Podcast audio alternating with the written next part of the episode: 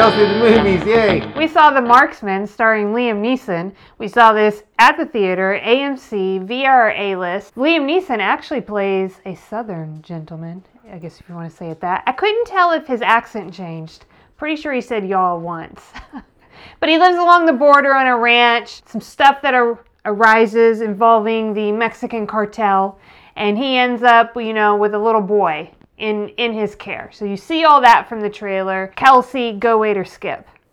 I think that you can safely skip this movie. This is basically like a poor version of the movie Logan. It's basically the very same story. I think that it's one of those movies that Liam Neeson is in, and so we went and saw it. And I think that it wasn't like terrible, but if I had never seen it, my life would have been okay. So I'm gonna say skip on this movie. It wasn't that it was a horrible movie.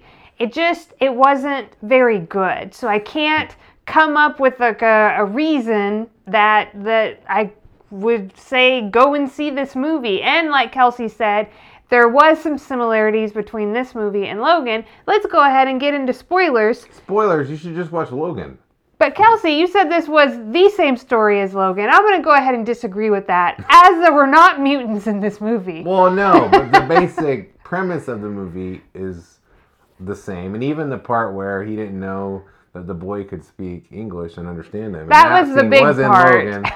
and then I even even the main antagonist, right, the cartel Jefe. He- El Jefe, he reminded me of the guy that was chasing the kid in the movie Logan. He reminded me of that same kind of character. Yeah. Anyway, this movie, the main problem with this movie is that it tried to build tension throughout through these different scenes and it's basically just like these guys are chasing these other guys, but the tension just isn't really there because Yeah, there was just something it's just sort of just boring and I'm like, well, I mean, it showed me the things it needed to show me. Like, it showed me how they were tracking him, and it showed me this and that. I just didn't. There was just something not interesting or entertaining about it. Now, Liam Neeson was in it, so he carry he can carry a movie on his own. He's got Yeah, a lot of definitely. charisma.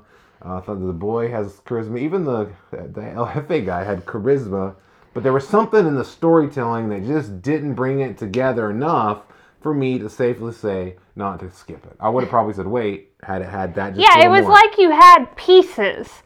But like, you know, if you had a puzzle, but like there was little, like there were spaces between all the pieces. Whatever you needed for a movie to have it meld together, this movie didn't have it.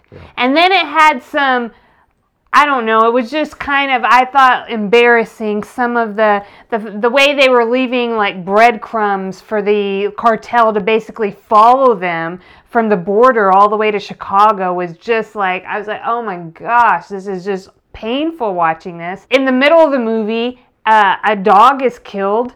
And I'm like, and I remember seeing it and being like, okay, if you're gonna kill their beloved dog, there better be a payoff later there there wasn't any payoff. Like there just wasn't like Even enough. The, the end where you finally get the ex-marine war hero versus the guys in the gang, that wasn't really a payoff either. Uh-uh. And even Well, because like he made point, choices that didn't I- seem to make yeah. sense for a marine. Yeah, yeah, exactly. He didn't. the guy that he was supposed to be, I was like, you could have ended this a long time ago, guy, and you didn't. Right. Or even within individual scenes, why did you shoot that guy and not this guy? Why Yeah. did you immediately give up your pos- There was- position, et cetera, et cetera, et cetera? Too many questions. I felt like as the you know viewing audience, I was asking, well, why did he do this instead of that, or why did they do this instead of that?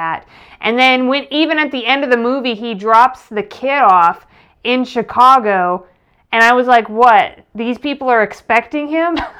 Because it seemed, didn't I was like, it didn't, stuff, it, yeah. it left all that out, and so you were just like, well, I hope everything's And all then he possibly died at the end, the main character. He gets like, on a bus and like he's been stabbed. Somehow makes it to like the the address in Chicago, drop the kid off, and yeah, he gets on the bus and he just like you're like, oh, did he go to sleep or did he die? Movie maker was like, hey, we're gonna leave you with that. You get to decide, You viewer. decide. it was like a choose your own adventure at the end, but it was just over. The movie Yeah. was just over. And I don't always hate that at the end of movies, but this just seemed out of place. Yeah, it just well, it just seemed I want to say lazy almost. But like work. that's derogatory, so I don't want to.